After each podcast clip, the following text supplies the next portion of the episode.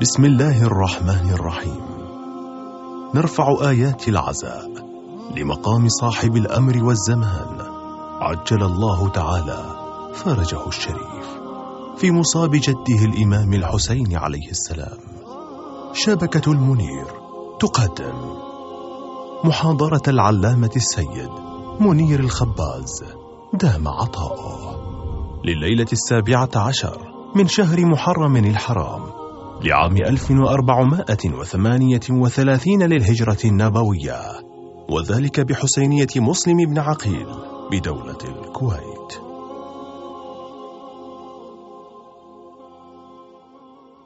صلى الله وسلم عليك يا رسول الله وعلى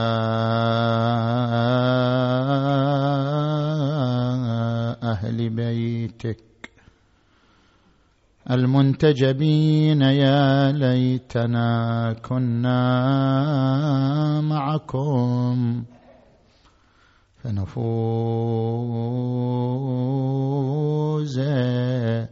فوزا عظيما. أعوذ بالله من الشيطان الغوي الرجيم. بسم الله الرحمن الرحيم. الذي خلق فسوى والذي قدر فهدى. آمنا بالله صدق الله العلي العظيم.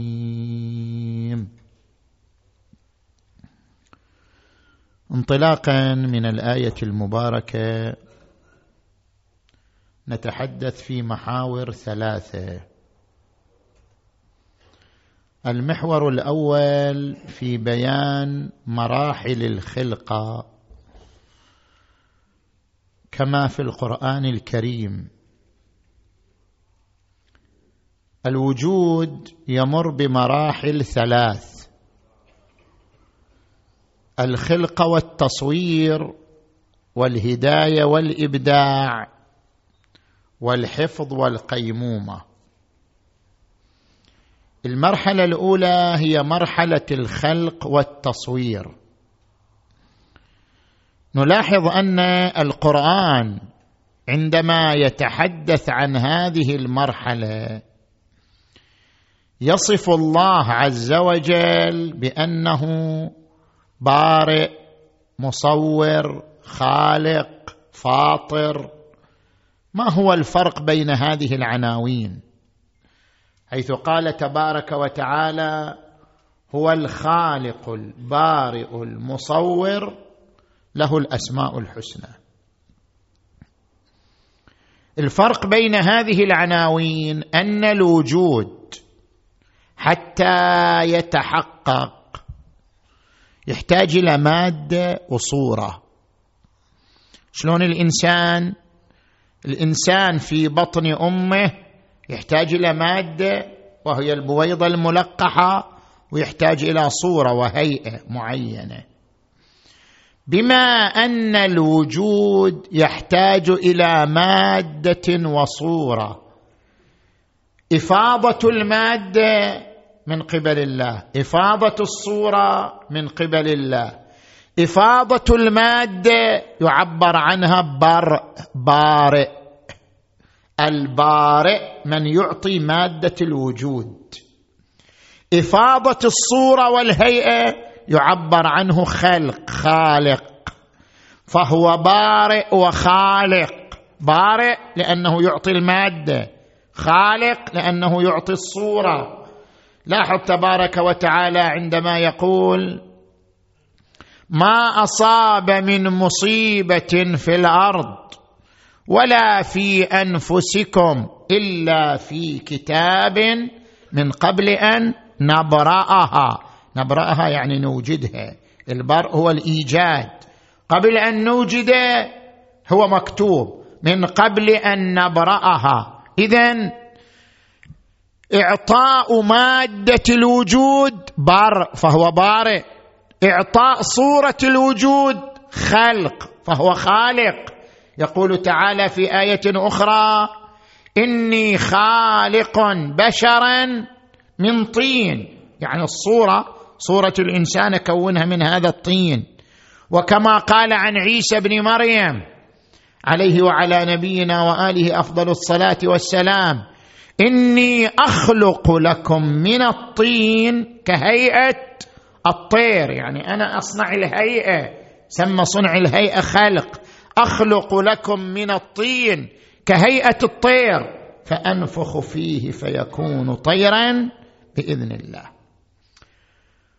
المصور هو من ما تطابقت الهيئة مع التقدير. كل موجود قبل أن يوجد إلى تقدير حدود معينة. طول عرض قامة بعد معين. فصورته إذا تطابقت مع التقدير تسمى تصوير. صورناكم فاحسن صوركم فأحسن. صوركم في أي صورة ما شاء.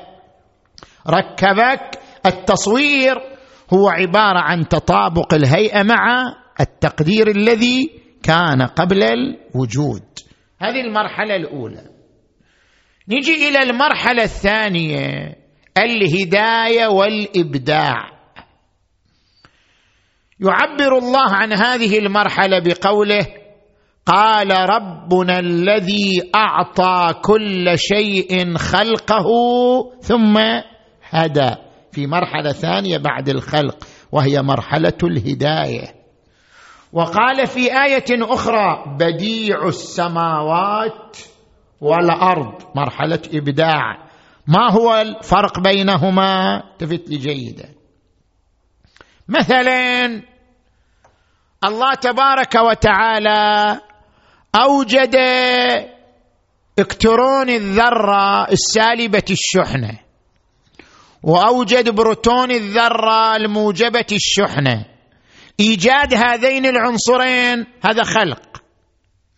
بس بعد أن أوجد هذين العنصرين جعل الكترون سالب الشحنة منجذب إلى البروتون الموجب الشحنة.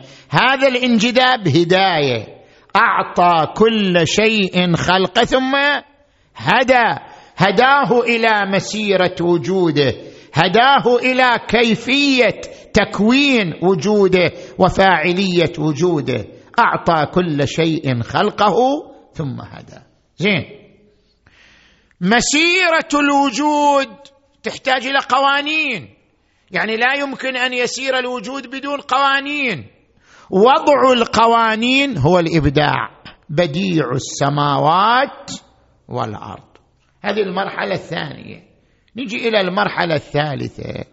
مرحلة الحفظ والقيمومة. طيب بعد أن الله خلق الوجود وأبدعه زين هل اعتزله؟ أم ما زال الوجود تحت حفظه؟ خلق الوجود وأبدعه لكن بقي الوجود تحت حفظه. يقول تبارك وتعالى إن ربي على كل شيء حفيظ.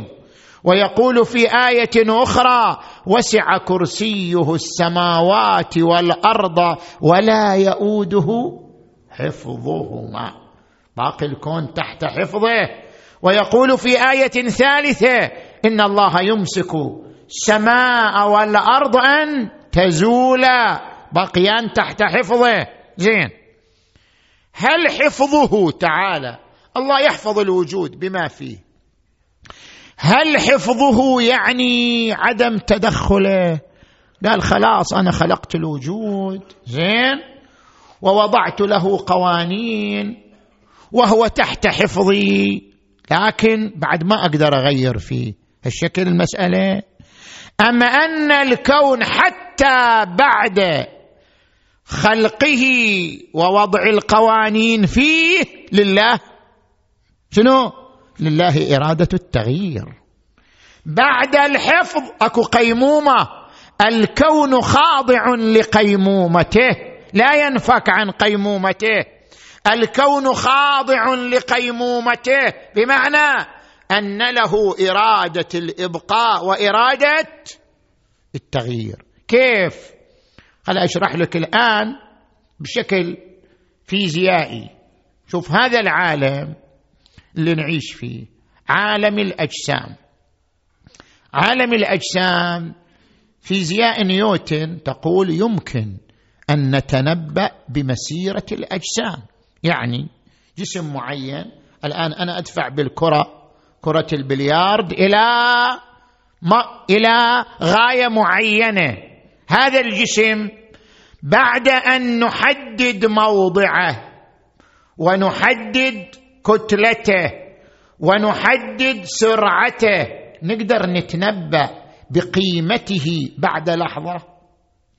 يعني إذا كان هذا الجسم في زمن نون ذا سرعة معينة ذا قيمة معينة. في زمن نون زائد ألف نقدر نحدد قيمته؟ نعم. بعد أن عرفنا قيمته من حيث السرعة والكتلة في زمن نون نقدر نحدد قيمته في زمن نون زائد واحد. لماذا؟ لأن عندنا قوانين ثابتة. على ضوء القوانين الثابتة نستطيع أن نتنبأ بمستقبل هذا الجسم. هذا عالمنا. بينما من نجي إلى عالم الجسيمات تحت الذرية. عالم الجسيمات تحت الذرية. الالكترونات البروتونات النيوترونات هذا العالم. هذا العالم هل نقدر نتنبأ بمستقبله؟ لا. ليش؟ طيب. لأن هذا العالم جسيمات تحت الذرية لا تعيش الحتمية بل تعيش اللا حتميه لأنها تعيش اللا حتمية. ما تقدر أنت تجي تقول هذا الجسيم في زمن نون كانت قيمته كذا. اذا في زمن نون زائد واحد قيمته كذا. يقول لك خطأ. هو في زمن نون ما كان إلى قيمة محددة. كيف تحدد قيمته في زمن نون زائد واحد؟ هو أساسا ما إلى قيمة محددة. أساسا هذه الجسيمات تحت الذرية تعيش ألا حتمية. يعني تعيش احتمالات. لانها تعيش قانونا ثابتا. تعيش اللا حتمية. من هنا أكو سر فيزيائي يحير الفيزيائيين. يقول لك يعني شلون شلون يجتمعان؟ كون يعيش حتمية. لكن ذر لبنة هذا الكون بذرة هذا الكون تعيش؟ اللا حتمية. كيف للا حتمية أن ينتج؟ حتمية. كيف عالم اللا حتمية ينتج لنا ويولد لنا عالم؟ حتمي. كيف يجتمعان؟ سر محير. لذلك بعض الفيزيائيين المؤلهين ليعتقدوا بوجود إله. يقولون هي هذه النقطة المهمة. جعل ما تحت الذرية لا حتمية ليبرهن على قدرته على التغيير والتبديل. يريد يقول لك أنت مو صرت فيزيائي خلاص صرت مغرور. تقول والله خلاص بعد إحنا ما نحتاج إلى الله. خلق الكون زين ووضع قوانين. خلصنا ما نحتاج بعد. القوانين هي التي تسير حركة الكون. بعد ما نحتاج إلى وجوده يقول لك لا. هذا الكون بذرته لا حتمية. ومعنى أنها لا حتمية؟ أنها خاضعة لإرادته وقدرته بالتغيير أو التبديل. وهذا هو معنى قيمومته. الله لا إله إلا هو الحي القيوم. فأنت وين تروح؟ ما تقدر تعتمد على القوانين وحدها في البت بمسيرة الوجود. لذلك تشوف هذه الآية القرآنية دقيقة التعبير. إن يشاء يسكن الريح فيظللن رواكد على ظهره. يعني يشاء يحركها. تحرك الأمواج. يشاء شنو؟ يسكنها. يعني بيده التغيير والتبديل. إن يشاء يسكن الريح فيظللن رواكد على ظهره. له إرادة التغيير والتبديل. زين. هذا من أجل إظهار من أجل إظهار اللاحتمية. من أجل إظهار حاجة الكون لله تبارك وتعالى أن الكون لا ينفصل عن إرادته. أما قسم من الفيزيائيين يقول لك لا خلاص هو خلق الكون زين بس وضع قوانين الكون قاعد يسير نفسه بنفسه بشكل ميكانيكي على طبق هذه القوانين. هذا يعبر عنه بالتفويض. يعني الله خلق الكون واعتزل وفوض الوجود للقوانين. والتفويض كما ورد عن الإمام الصادق عليه السلام ألا لعن الله المفوضة. من هم المفوضة؟ الذين يقولون خلق الكون واعتزل وجعل عوامل هي التي تدير الوجود. هذا شرك. لأنه لو كان هناك ما يدير الوجود سواه لكان شريكا له. هذا شرك. ألا لعن الله المفوضه من هنا يطرح سؤال. طيب أنتم الشيعة الإمامية من جهة تقولون لعن الله المفوضه يعني تقولون بأن الله لم يعتزل الكون. وأن الكون باق تحت قيمومته وإرادته. لكن من جهة أخرى تقولون الإمام المعصوم له الولاية له الولاية على التصرف في الكون. علي ابن أبي طالب رد الشمس بعد مغيبها. يا من له ردت ذكاء ولم يفز بنظيرها من قبل إلا يوشع أقول فيك سميذع كلا ولا حاشا لمثلك أن يقال سميذع بل أنت في يوم القيامة حاكم في العالمين وشافع ومشفع.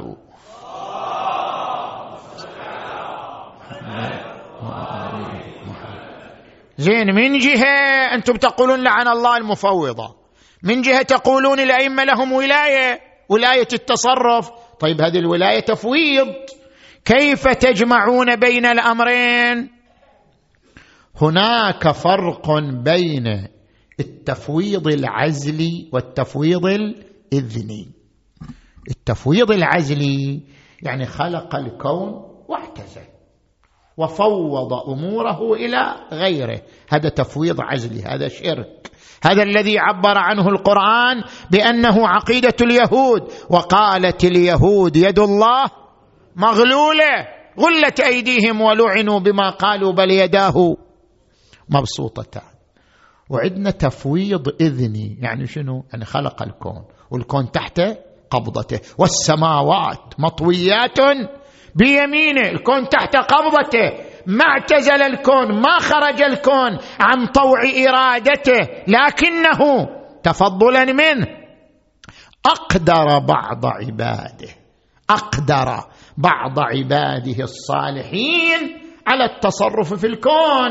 هذا الإقدار ليس تفويضا عزليا لأن الكون ما زال تحت قبضته وإنما هو تفويض إذني. لذلك هو يقول تبارك وتعالى الله يتوفى الأنفس حين موتها. يعني الأرواح تحت قبضته تحت إرادته وجودا وعدما. ومن جهة أخرى يقول قل يتوفاكم ملك الموت الذي وكل بكم. مع أن الأرواح خاضعة لإرادته لكن فوض ملك الموت. شنو يعني فوضه؟ يعني أعطاه القدرة على قبض الأرواح. فتفويض ملك الموت تفويض إذني وليس تفويضا عزلي حتى يلزم منه الشرك. وقال تبارك وتعالى وما نقموا إلا أن أغناهم الله ورسوله من فضله. يعني الله يغني والرسول يغني. كيف يصير؟ كيف الله يغني والرسول يغني؟ يعني الله له شريك؟ لا. إغناء الله لا يعني خروج الكون عن قيمومته لا. عندما جعل للنبي اغناء إغناء النبي تفويض إذني وليس تفويضا عزلي زين. انتهينا من هذا المحور. نجي إلى المحور الثاني. ذكرنا أن الآية المباركة تقرر سبح اسم ربك الأعلى الذي خلق فسوى والذي قدر فهدى. تقدير. ما هي مظاهر التقدير في عالم المادة؟ يعني إحنا نريد الآن نلمس التقدير الإلهي بقضايا مادية بقضايا محسوسة. كيف نلمس التقدير الإلهي؟ قدر فهدى كيف؟ أضرب لك أمثلة من عالم الكون من عالم المادة. المثال الأول تجي إلى البرق. أنت تشوف البرق. تقول البرق هذا عشوائي. البرق يحصل عشوائيا. نا برق نا ما اكو برق. لا هذا البرق على ضوء معدل معين في السرعة. مثلا من خمسة إلى سبعة ما يزيد عن المعدل ما يزيد عن السبعة. لو زاد البرق عن معدله ابتلي المطر بحامض النتروز لأن الفضاء مملوء بغاز النيتروجين يبتلى المطر بحامض النتروز. يعني إذا زاد البرق عن معدله يكون ماء المطر مالحا حامضا لا يمكن شربه ولا تذوقه. اذا حتى يبقى ماء المطر عذبا تقدير. إنا كل شيء خلقناه بقدر وكل شيء عنده بمقدار. حتى يبقى ماء المطر عذبا وضعنا إلى مقادير. البرق له معدل معين لا يتخطاه حتى يبقى ماء المطر عذبا. لو تخطاه تحول ماء المطر إلى مالح حامض. وهذا ما أشارت إليه الآية المباركة. أفرأيتم ما تشربون؟ أأنتم أنزلتموه من المزن أم نحن المنزلون؟ لو نشاء جعلناه أجاج. شوف التعبير. لو نشاء جعلناه أجاجا فلولا تشكرون. أجاج يعني مالح شديد الملوحة. لو نشاء جعلناه أجاجا فلولا تشكرون. إذا هناك قدر كل شيء عنده بمقدار. زين نجي إلى المثال الثاني. أنت الآن عندك قلب. قلبك في أربع غرف عضلية. تمر بها انقباضات القلب بشكل سريع ومتتابع من دون أن تشعر بها. هذا التتابع في الانقباض أيضا له شنو؟ معدل. إذا يتغير عن معدله يسبب لك الوفاة. شاء ماكو. أنت الآن في كل لحظة كل خلية تنقسم. في كل لحظة الخلية الحية في جسمك تنقسم إلى خلايا ملايين الخلايا. هذا كله إلى معدل مو يعني تنقسم بدون معدل لا أكو معدل معين. هذا المعدل إذا تغير تحدث أورام سرطانية والعياذ بالله. اذا كل شيء له مقدار كل شيء له حد. نجي إلى مثال ثالث. شوف الآن الساعة البيولوجية. ترى أنت جسمك بيه ساعة. تلابس ساعة لكن جسمك هم داخل في ساعة. هذه الساعة المعلقة على الحائط أو الساعة التي بيدك تنظم وقتك تنظم دراستك تنظم حياتك. لكن هناك ساعة بيولوجية داخل جسمك تنظم جسمك من دون أن تشعر. كيف؟ إذا طلعت الشمس أفرز جسمك الهرمونات النشطة. مو باختيارك. مو بإرادتك. إذا غربت الشمس حصل عندها شنو؟ حالة ارتخاء. وجعلنا الليل سباتا. وجعلنا النهار معاشا. والأغرب من ذلك شوف شلون الربط. يعني أكو ارتباط وثيق بين هرموناتك وبين حركة خلاياك وبين هذا الكون الذي تعيش فيه وبين مجرة درب التبانة التي تسكنها وتقطنها. كيف؟ شنو الربط بيني وبين الآخر؟ شوف لاحظ. المجال الكهرومغناطيسي الذي ينتج عن حركة الأرض حركة الكواكب السيارة حول الشمس. هذا المجال الكهرومغناطيسي إلى أثر عليك إلى أثر على حياتك. يعني هناك ارتباط وقت مو ارتباط فقط. يعني ارتباط إيش سميناه مقدار؟ ارتباط في الوقت.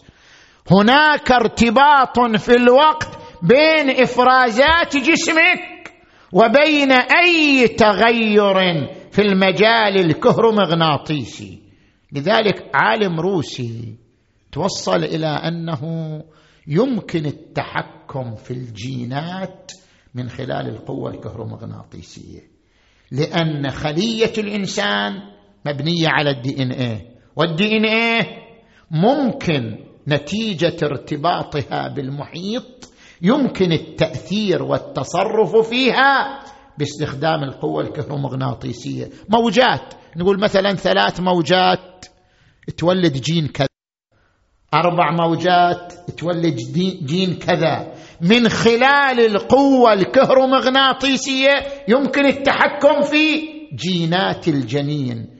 يتحكم في جينات الجنين بالتغيير بالإصلاح بالنسخ لأنهم أدركوا وجود ارتباط بين الجين وبين القوة الكهرومغناطيسية. اذا هناك تقدير تقدير بالوقت وبالساعة وبالدقيقة وباللحظة بين حركة خلاياك إفراز هرموناتك وبين هذا المدار الكوني الذي أنت تعيش فيه.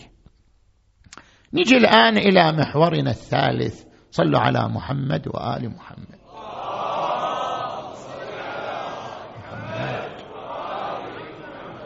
التقدير بالمنظور القرآني. حتى نفهم التقدير بالمنظور القرآني تعرض إلى أمرين. الأمر الأول عندما نقرأ الآيات القرآنية نجد الآيات القرآنية على نوعين. قسم من الآيات يربط التقدير بالخلق. يعني إذا خلق قدر. إنا كل شيء خلقناه بقدر وإن من شيء إلا عندنا خزائنه وما ننزله إلا بقدر معلوم. خلق كل شيء فقدره تقديرا. كلها تربط التقدير بالخلق. بينما عندنا قسم آخر من الآيات. يذكر أن التقدير من الأول قبل الخلق. تقدير مو معاصر للخلق. تقدير من الأول. مثلا قوله تعالى وكل شيء عنده بمقدار. عنده يعني قبل أن ينزل إلى عالم المادة. كل شيء هو عنده جل وعلا شنو؟ بمقدار. وكل شيء عنده بمقدار. ويقول في آية أخرى وكان الله بكل شيء محيطا إذا كان الله بكل شيء محيط اذا كل شيء محاط. إذا الله بكل شيء محيط اذا كل شيء محاط. المحاط اذا مقدر بأقدار. إذ لولا أنه مقدر بأقدار لما كان شنو؟ محاطا. هو محيط والشيء محاط والمحاط يعني مقدر بأقدار. اذا هناك قدر قبل الوجود. كيف نجمع بين القسمين من الآيات؟ التفت لي جيدا. هناك تقدير ذاتي وهناك تقدير خلقي. تقدير الذاتي يعني قصور الوجود عن الامتداد. هذا يسمى تقدير ذاتي. أشرح لك بالمثال. عندك مصباح تدخل مكان مظلم تشعل المصباح. إذا أشعلت المصباح في المكان المظلم هذا المصباح هذا الضوء ما يتجاوز 500 متر مثلا. هذا شو يسموه؟ تقدير حد. يعني شنو؟ يعني الطاقة الضوئية في هذا المصباح قاصرة من الأول. هي من الأول هالشكل مقدارها. ما إليها, ما إليها قدرة أكثر من هذا. من الأول الطاقة الضوئية الموجودة في المصباح من الأول قاصرة عن الامتداد لأكثر من 500 متر. هذا يسموه تقدير ذاتي قصور الوجود. وعندنا تقدير خلقي. أجيب لك مثال يجمع التقديرين. نحن نأخذ البذرة بذرة شجرة التفاح نضعها في التربة نسقيها الماء تتحول إلى شجرة. زين. هذه البذرة من الأول ما تعيش أكثر من خمس شنو؟ سنوات. أكثر من خمس سنوات ما تعيش. يعني أن الطاقة الموجودة الطاقة الحيوية الكيميائية الموجودة ضمن هذه البذرة بذرة شجرة التفاح هي من الأول طاقة شنو؟ قاصرة طاقة محدودة لا تمتد لأكثر من خمس سنوات. هذا يسمى تقدير ذاتي. أما التقدير الخلقي وين؟ الآن هذه الطاقة أنتجت شجرة والشجرة لها أقدار. كذا غصن في الشجرة كذا ثمرة في الشجرة طعمها كذا لونها كذا. هذا التقدير يسمى تقدير خلقي. تقدير الشجرة في أغصانها في ثمراتها في لونها في طعمها. هذا تقدير خلقي. وهذا التقدير الخلقي يختلف عن التقدير الذاتي وهو الطاقة الكيميائية التي لها حد محدود من الأول. لذلك عندما يتحدث عن التقدير الخلقي يقول وإن من شيء إلا عندنا خزائنه وما ننزله إلا بقدر. نوضع له تقديرات وقت النزول ينزل بتقديرات. وعندما يتحدث عن التقدير الذاتي يقول وكل شيء عنده بمقدار يعني قاصر الوجود من أول الأمر. زين. هذا الأمر الأول. نجي إلى الأمر الثاني. ما هو الفرق بين القدر والقضاء؟ كثير من الناس يخلط بين المصطلحين.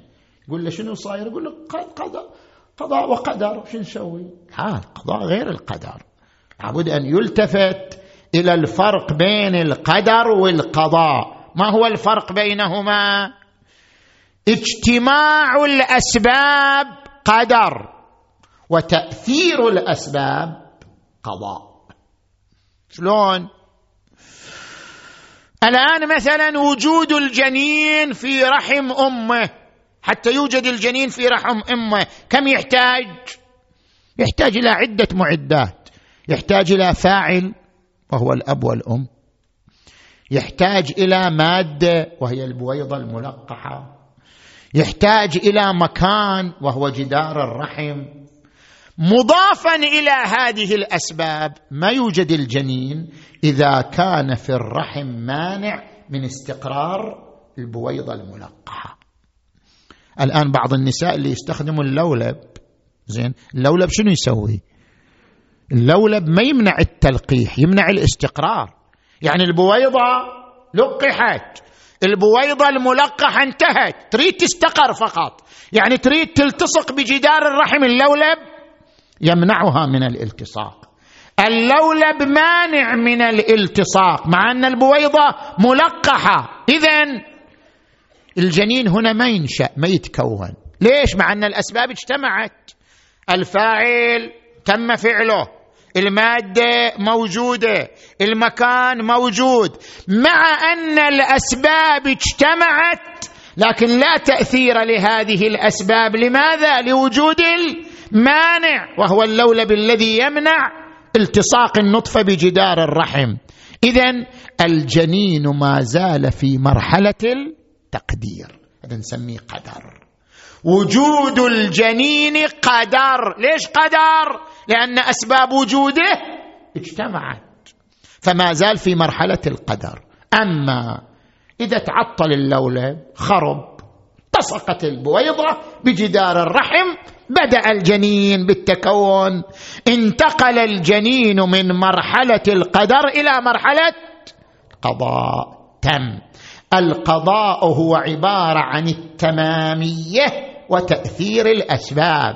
لذلك تشوف هذه الرواية معتبرة عن الإمام الرضا. يونس بن عبد الرحمن عن الإمام الرضا عليه السلام.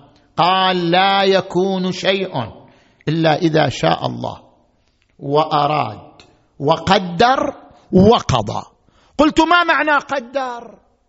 قال التقدير الهندسة من الطول والعرض والبقاء. يعني وضع له شنو؟ أقدار معينة. قلت فما معنى قضى؟ قال إذا قضى أمضى فذلك الذي لا مرد له. زين. شوف رواية عن الإمام علي عليه السلام. الأصبغ بن نباته يقول كان الإمام علي واقف تحت جدار وكاد الجدار شنو؟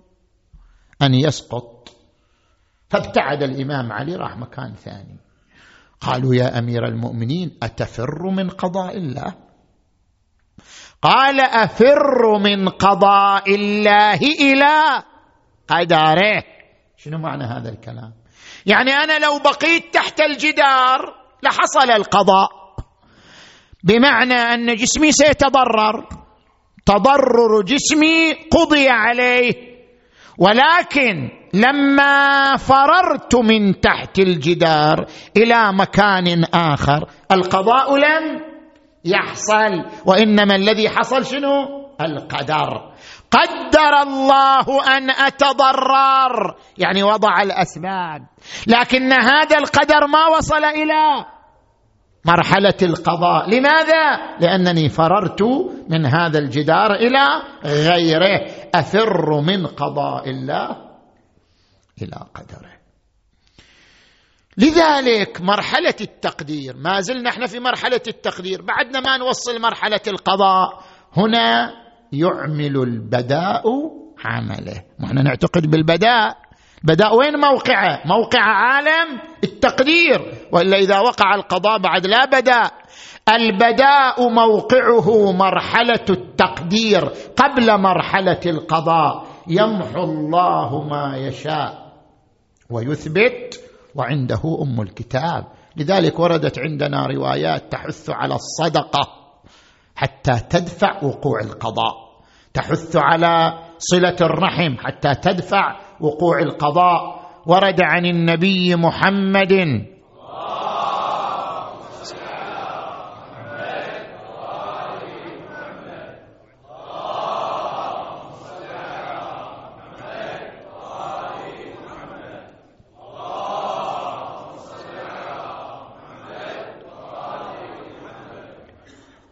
ورد عنه الصدقة تدفع البلاء وقد أبرم ابراما يعني قدر عليك ولكن الصدقة تمنع وصوله إلى القضاء.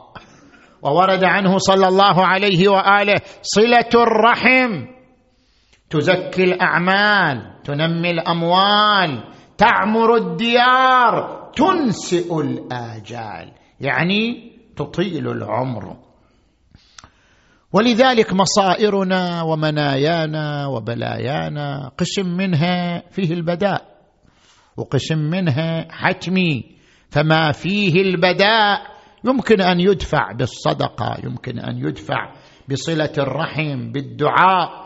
كما ورد في الحديث لا يرد القضاء إلا الدعاء. زين. حتى مصائر الأئمة المعصومين. بعض العلماء يقول مصائر الأئمة هم على قسمين. قسم منهم مصير حتمي. قسم منهم مصير معلق على البداء. يعني انت الآن عندما تقرأ هذه الرواية عن الرضا عليه السلام يخاطب أبا الصلت الهروي لما دعاه المأمون العباسي التفت الرضا إلى أبي الصلت. قال يا أبا الصلت لقد دعاني هذا الرجل وأنا مرتاب. فإن خرجت وأنا مغطى الرأس فلا تكلمني. وإن خرجت وأنا مكشوف الرأس فكلمني. يعني شنو؟ يعني القضية شرطية معلقة وليست قضية حتمية. قضية معلقة على البداء. بينما عندما تأتي لمقالة الحسين عليه السلام عندما خاطبه أخوه محمد بن الحنفية قال شاء الله. شاء الله أن يراني قتيلا وأن يرى النساء سبايا. بعض العلماء حملها على المشيئة التشريعية. بعض العلماء حملها على المشيئة التكوينية. يعني هذا أمر حتمي لا بداء فيه. شاء الله أن يراني قتيلا وأن يرى النساء سبايا. أخوه محمد بن الحنفية يقبل يديه سيدي أبا عبد الله. إذا عزمت على الخروج فدع معي أختي العقيلة زينب. أمانة من أمير المؤمنين عندنا. علينا صونها وحفظها وحمايتها. لكن الحسين أجابه شاء الله أن يراهن سبايا. وكأن زينب تجيبه أنا مع الحسين رجلي برجله. ويدي بيده لا أفارقه. محمد بن الحنفية يتلطف معها. محمد بن الحنفية بلسان الحال يناديها. يقلها يا خي سفرتش غصبا علي. مرتاب قلبي من طفوف الغاضرية. خوفي يركبونك بعد خدرك مطيه وتروحي حسرة ميسرة للفاجر يزيد. نعم يوم بيوم وإذا بزينب تدخل مجلس عبيد الله بن زياد. وقد لبست أرذل ثيابها متنكرة لئلا تعرف جلست بين النساء لكن اللعين عرفها التفت إليها قال يا ابنة علي كيف رأيت صنع الله بأخيك؟ والعتاة المرد من أهل بيتك. قالت ما رأيت إلا جميلا هؤلاء قوم كتب عليهم القتل فبرزوا إلى مضاجعهم وسيجمع الله بينك وبينهم فتحاج وتخاصم. فانظر لمن الفلج يومئذ. قال الحمد لله الذي فضحكم. وكذب أحدوثتكم ونصر الأمير عليكم. قالت الحمد لله الذي أكرمنا بالشهادة. إنما يفتضح الفاسق ويكذب الفاجر. وهو غيرنا. ساعد الله قلبها تلتفت يمينا شمالا. لا تجد أحدا إلى جانبها. أنا لا والد لي ولا عم ألوذ به. ही ولا أخ لي بقي أرجوه ذو رحمي. أخي ذبيح ورحلي قد أبيح وبي ضاق الفسيح. أنا بقيت محير واصفج باليدين أنا لا عباس يبرالي ولا حسين. إيه والله أنا لا عباس يبرالي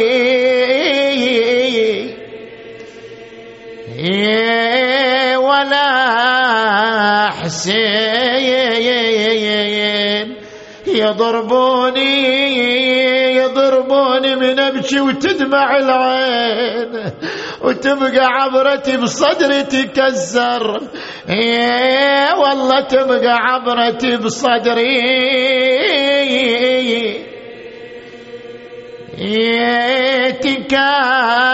تكاسا يا يا يا يا هكذا زينب ومن قبل كانت بفنا دارها. يا الله. اللهم بالعقيلة زينب بجدها وأبيها وأمها وأخويها تسعة المعصومين اللهم اغفر ذنوبنا واستر عيوبنا وتقبل أعمالنا. اللهم وفقنا والمؤسسين والمؤمنين والمؤمنات لما تحب وترضى.